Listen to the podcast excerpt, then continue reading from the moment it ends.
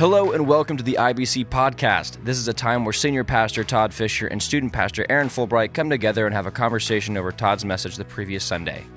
Todd and Aaron will ask questions and dig deeper into the message and explain how to apply the Word of God to our lives, as well as having other conversations about what's going on in the life of our church. Welcome back, everyone, to this week's edition of the IBC podcast, the number one podcast on Spotify, Apple Music, or wherever you might get your podcasts, according to rumors. Now, I had someone this week ask me, um, Aaron, what are the rumors? Um, they're just, they're out there, I'm sure. Rumors somewhere that says this is the number one podcast. So that's what we're going to bank on. Um, Todd, you're back. I'm back. How are you, man? Man, uh, I'm tired. I have devoted every moment of my life for like the last five days to our state convention. Yeah.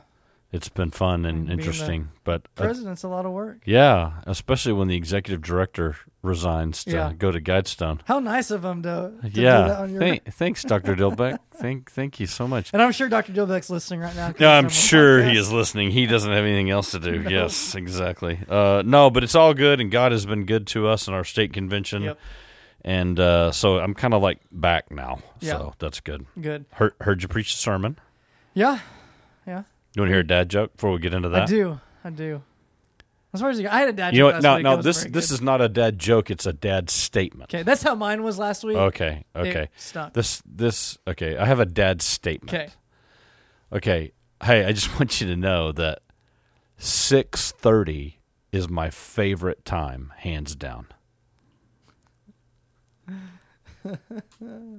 hands down, I like six that thirty one. is my favorite time. Dom's over here shaking his head. Got his, Well, Dom's shaking his head because Dom can't read an analog clock. He's so young. yeah. He didn't. He can't even read the hands on a clock. He's so young. It's got to be digital. yeah. What does the little hand and the big hand mean? It takes you like 10 minutes to, to realize Yeah. I don't. I don't know if y'all can hear. Dom, but that's what he said. It takes him ten minutes to read an analog clock. Yeah. That's funny. That's what I use. That's That's, sad. what my watch is set on an analog clock. All right. So I said you preached the sermon. I did. So we looked at Hebrews chapter 7, verses 26 through 28. It's kind of like a, a door hinge in between talking about the high priest and then talking about the sacrifices of the high priest. So yeah, we kind of did like Christology 101. Yes. um, looking especially in that twenty sixth verse. Yep. Looking at the essence, the existence, and then um, how that affects our salvation. So I'm going to ask you a question. Okay. Uh, you can just go with this wherever you want to, but this this is obviously a a passage about the nature of Jesus. One of the things that the writer of Hebrews has been doing up to this point, he's been kind of going. He's he's been and he, and he does it at the end of this passage right before he gets to chapter eight. He's really been banking on uh, this idea of of the genealogical issue that Jesus is greater than these Old Testament priests um, because they all have you know a beginning and an end. Jesus is greater because he has no beginning and no end, and so he's in the line of Melchizedek. This is a verse though, when you get to twenty six, where he really talks about the nature of Jesus as setting him apart from the other priests. I I have thrown that out in sermons before yours, although I have been doing that as a supplement leading up to here because really up to this point he hasn't really talked so much about the nature. I had been I've said in a couple of my sermons, you know, hey, have you read the Old Testament? Some of these guys that were priests are scoundrels. Yeah. I mean, they're bad dudes. But Jesus by by nature is, you know, perfect, he's an infinite, all of those things. But here's where he really zeroes in and and, and you look in 726 and he talks about how you know he's separated from sinners he's innocent he's unstained mm-hmm. so question for you is in in in in this in biblical theology and even in christology why is it important thinking theologically why is it important that jesus is sinless Yeah, yeah. So um, we talked a little bit about that in in the sermon, um, and I made the comment that there's a reason that Jesus wasn't born of a virgin, and then a few days, few months later, died and rose again. Um, and it comes to the doctrine of representation and the doctrine of imputation. So I use that illustration about the whiteboard that I think often for us, we think that um, God gives us just this clean slate. So N.T. Wright will talk about this in his exegesis of Romans chapter four, where uh, God is this judge, and if you are in court and the judge pronounces you guilty, uh, the judge can say, "Hey, you're innocent from your crimes, but we don't receive the righteousness of the judge." Um, that's not exactly what happens with Jesus. That whenever we put our faith in Jesus, we also receive his righteousness. Second Corinthians 5:20 talks about that. So what happens is whenever whenever we receive that righteousness from Jesus, the way God looks at us is not as those who have simply never sinned. He looks at us as people who have always obeyed. So we've still faced the same situations, but because God is looking at his son, he is seeing his son's actions, his son's responses, his son's thinkings. Um, and so because Jesus actually faced the same things or similar things that we did, uh, we were able then to receive his righteousness. Yeah, that that old phrase, uh, "How do you understand justification?" or the term "justified," and people say, "Well, it's just as if I'd never sinned." That's always kind of given me a little pause for concern. Um, it, it, it can weaken, I think, Yeah. the doctrine, especially what you were talking about with representation. Uh, uh, I have sinned. you know, that's the thing. And it, it makes it even stronger when you realize I have sinned, and Jesus, through his perfection, is able to be my mediator through his gift of his life. I, I think the sinlessness of Jesus, it's an it's it's interesting when you read the, the New Testament as a whole, that that does seem to to keep coming up as a a point of importance for many of the biblical writers in the New Testament. You know, I think of. um you know, I think it's is Matthew or Luke. I, I I should have looked it up before we started, but you know, who gives that detail that Joseph marries Mary, but keeps her a virgin until Jesus is born. So Joseph and Mary do not consummate their marriage Yeah. until after the birth of Jesus. And the reason for that is just to to get away from any kind of speculation mm-hmm. that he is the natural born child of a, a human man and woman. Yeah. So that is a detail that's important, and I think sometimes we kind of lose sight of just how important it is that we always keep promoting the virgin birth, the sinless life, mm-hmm. because really none of this works, you know, without that. Yeah. All right, so uh, getting back to that, I want to talk to you a little bit, uh, let you kind of unpack a little more the effect of this. Kind of not talk a little bit more about what you ex- just explain that a little bit more what you meant when you talked Yeah. about the nature of Jesus and the effect it has. Yeah, and that was something that kind of with time I was kind of crunched on. So um, Hebrews is a practical book. Um, so it's not just so I talked about in the sermon the importance of beholding God. Uh, that so often we do come to our Bible studies, to our teaching, and we want application. Application is good, but um, when we're so focused on what we do, it's easy to neglect the difficult to read passages because we think, "What's the relevance of of this?" Um, but when we behold Jesus, understand who He is, then we really begin to grasp the effect it has on our salvation. So um, that whole those three verses we looked at, it's all about exalting Jesus as the Savior.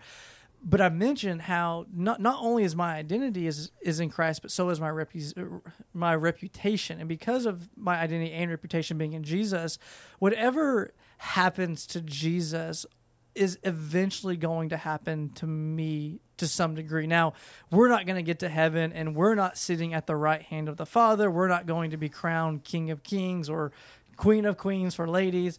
Um, but what is going to happen is because my identity's in the Lord, the things that I struggle with today, I eventually am not going to struggle with it.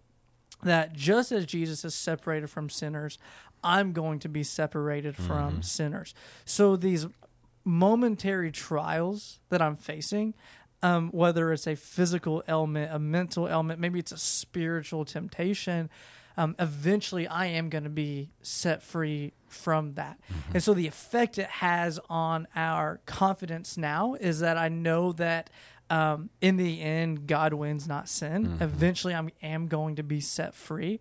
Um, but it also gives me um, just this this hope that this life isn't all there is, that there is an eternal life, and it is life, that I do experience the perfection that God created me to experience way back in the garden. And that's particularly important for the Hebrews Mm-hmm. who are being persecuted for their faith to know that one day they're going to be released from this. Yeah. And uh, again, looking at a big picture idea, the scripture continually, just repeatedly gives us this. This reminds us of the temporal aspect Mm-hmm. of this.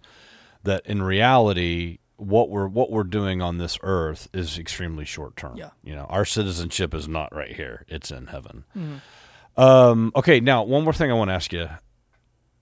In this passage of scripture, you know, he he talks about in verse twenty seven, you know, Jesus is unlike the high priests because he doesn't have to keep making repeated Yeah. sacrifices. So we, we look at 1 Peter 3:18, you know, Jesus died once for all. This again seems to be a theme with New Testament writers that Jesus only makes one sacrifice. And this in a context of priesthood is very unique and mm-hmm. important because how he is different than these priests he, he- he's stacked up all these ways he's different than the priests of the Old Testament. You know, uh, he's greater than Abraham, and all those ways that Melchizedek was greater than Abraham, and the genealogy, and all these kinds of things. But then the actual giving of the sacrifices. So why is that important? Why why is that theologically important that Jesus only has to give his life one time? Yeah. And you know, how does that work? Just kind of just kind of talk about that. Yeah, and that's one thing I wish I could have gone deeper into. So the idea is that I think the author has as he's writing verse 27 is I I think he's talking about the day of atonement. That's kind of the thing that he's hinting at where once a year the high priest would offer um, the sacrifice on behalf of all of Israel, then he'd lay his hand on the other goat and let the goat free. Um, but there's kind of a little bit of confusion because the the author says daily and the day of atonement happens once a year. Um, the now the priest would offer small sacrifices throughout the year for individuals or group of people but never for the whole nation. And so i think what's going on is i think the author there's two ways to read it. One um, you can read it as he's just kind of summarizing all the sacrifices together or daily just more continually that that they know that we're coming on the day of atonement to offer the sacrifice but they know next year we're going to have to offer it again. It's the same thing like kids do for christmas. Um, they open their presents and then they say next year i'm going to ask for this. And Right. it kind of shows discontentment but they're thinking already in the future of what's going to happen next year. Right. but with Jesus, we're not looking for another sacrifice. Um, that his one work is enough. And the effect, again, using that word that it has on us, is I don't have to come to the Lord in my personal time or corporately. I don't have to obey God's commands as if I'm needing to offer another sacrifice. I do all of that stuff in response to Jesus' sacrifice. That because he is sinless, he is able to not only offer himself, he's able to offer himself once. Um, and so all that has to say, you know, when I come before the Lord and I serve the Lord and I serve the church and I share the gospel, I am always doing that in response to what Christ has done, not as if what Christ has done is not enough for me. Yeah. Uh, f- First of all, I think you're you're right about what you're talking about Day of Atonement. You know, when you read this section of Hebrews, one of the questions that you jot down is: Is he talking about the high priest or the priesthood? And the answer is yes. Yes. and he's talking about both of them. And I think you, you really grab the high priest because when you go back before this passage you preached, there's so much interaction in here with the Ark of the Covenant. So okay, he's, he's talking about the Day of Atonement because that That's the only that's the only sacrifice where the Ark of the Covenant was involved. Uh, but also, I think he's clearly talking about the priesthood, especially when he gets into Melchizedek and the Aaronic priesthood, the whole lineage idea. He's talking about all these guys, and no, there was a lineage of high priests. But when he talks about the sacrifices here, it's just that whole concept, and, and so that whole construct lead it generates this idea of oh, you always got to keep doing, you always got to keep going, you got to keep kicking the can down the road. But Jesus being perfect, what I think we real, what we kind of forget is no, there actually is a solution. You know, it, the whole thing is set up; it's predicated on this template mm-hmm. in the Old Testament of it, this will never end, and it's set up like that because it's none of it's a solution. Yeah. But Jesus is the solution, and and and people ask me, you know, well, why did Jesus only have to die once? Why did why does he not have to come back like every hundred years and do this again? Because he was the solution. If if you could find someone that's perfect and would die on behalf of the ones that are not perfect, that's all. That's it. Yeah. That's all you ever need. There it is. So um, I think that's that's just an important thing to think deeply about in this, and that, that anyway. So good stuff, man. Yeah. All right, we probably should better wrap it up. Yeah, I'll let so- you wrap it up. Yeah, so y'all, thank y'all for joining us this weekend. Um, hope you had a great Memorial Day weekend. Uh, we're back at it normal this Sunday. Uh, we will have small groups, normal times 9:45, 11, and then our services 8:30, 9:45, and 11.